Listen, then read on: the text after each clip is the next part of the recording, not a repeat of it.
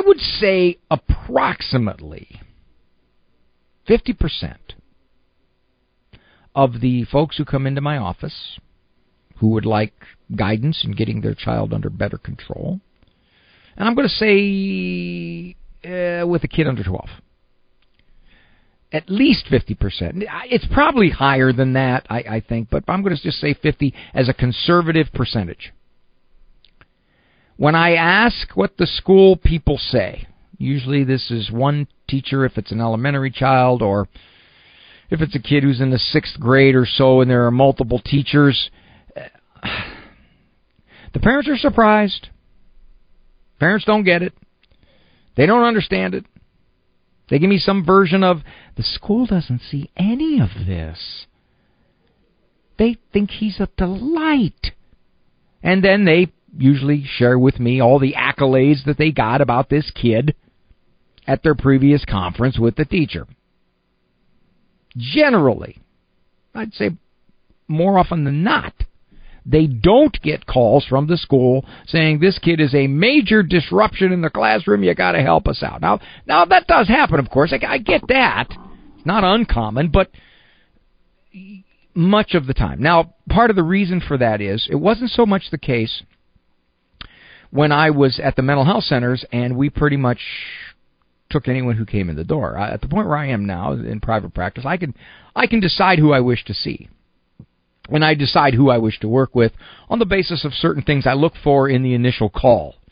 And more often than not, I, I get parents that are are cooperative and willing and wanting to do something about the home situation. But they're flummoxed. They don't understand why does this kid not do this for the school people. Now they have ideas on why this doesn't happen, but much of the time they miss it. They'll give you ideas like, well, um, maybe he just holds it in all day and then when he gets home he has to explode.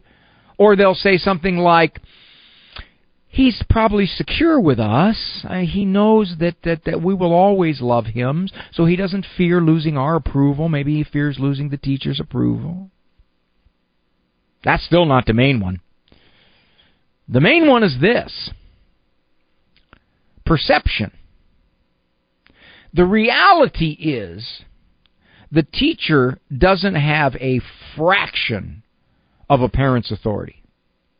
Mom and dad have far more leverage over that child's conduct. They can give essays, they can make him go to bed early, they can wipe out dessert, they can do they can just do a ton of things that there is no way a teacher has the prerogative to do, the permission to do, and the flexibility to do. They just they just don't if the child realized that in fact the teacher didn't, this is especially true with the younger kids, he might push harder. One might say, well, but wait a minute, Dr. Ray. The child doesn't want to embarrass himself in front of 18 peers. Sometimes that's the case, but sometimes it's not. Sometimes, uh, yeah, act up. It's kind of cool. Class clown recognition, applause, neat kid. the main factor is the power of perception.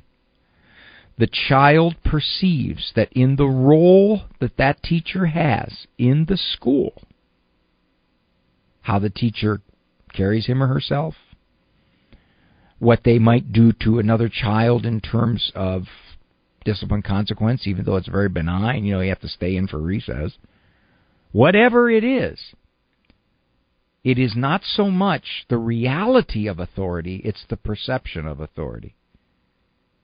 And the parents, at some level, have lost that child's perception of their authority. child doesn't perceive that they can do this. Now the parent might say, "Well, how could he not perceive it? We we've done these things. He's had to write essays. He's gone to bed early. He's been grounded. I mean, we've put consequences on him that are far more than the teacher would put on him." And I'd say, "Yeah, that's true." But this is this is a game of chance. What are the chances that that's going to happen? Now, in most cases, the chances are low because we as parents, by and large, hover between maybe 10 and 15% consistency. That's pretty much where we're at. Now I know people thinking, "No, Dr. Ray, come on." No, you you you you gauge it out. Now I'll do a consistency test at some point down the road here on the program, and then I'll show you. I will prove to you how easy it is to get down to 10 or 15%. That's where most of us operate, because the rest of the time it's just words. So the child over the years has sized up, has perceived that the parent's authority is is not what he takes into account. Either they will argue with him, or they will nag him, or they will threaten him, or they will get frustrated with him. All kinds of imposters, all kinds of fraudulent types of authority, rather than real authority, which is I mean what I say, and I'm I'm going to do something about it. Now, this doesn't mean you're a jackbooted thug. That's another monologue. This whole idea that any kind of discipline is somehow autocratic. It's not, not the case at all. Matter of fact, I, I'm digressing now, but as a matter of fact, you don't have discipline, you get mean. That's that's a natural progression. It's a natural trajectory. I should say it's a natural regression. When you don't have authority, you don't like what you become. You you talk the way you don't talk to anybody else in the world. So in fact, what you want to do is to teach your child to have the perception of you that is authoritative. Think back to your own parents. Now, as a general rule, this is not the case all the time, but it's just a generality. The generation before us had more authority as parents than we do. And there's a lot of reasons for this. But that's kind of the way it was. And definitely the, the parents, their parents had more authority than they did. There's been a steady decline in authority the last couple generations in our culture. Across the board. Cops, teachers, coaches, parents, organizations. So, your parent may have had the look. Remember the look? Many clients say to me, All my mom had to do is just look at me. Gave me the look.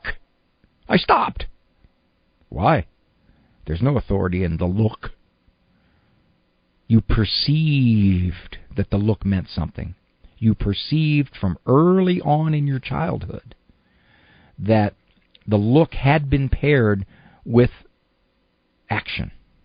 There's going to be some kind of discipline response. And then after a while, all it took was just a look. It's like Pavlov's dogs, you know?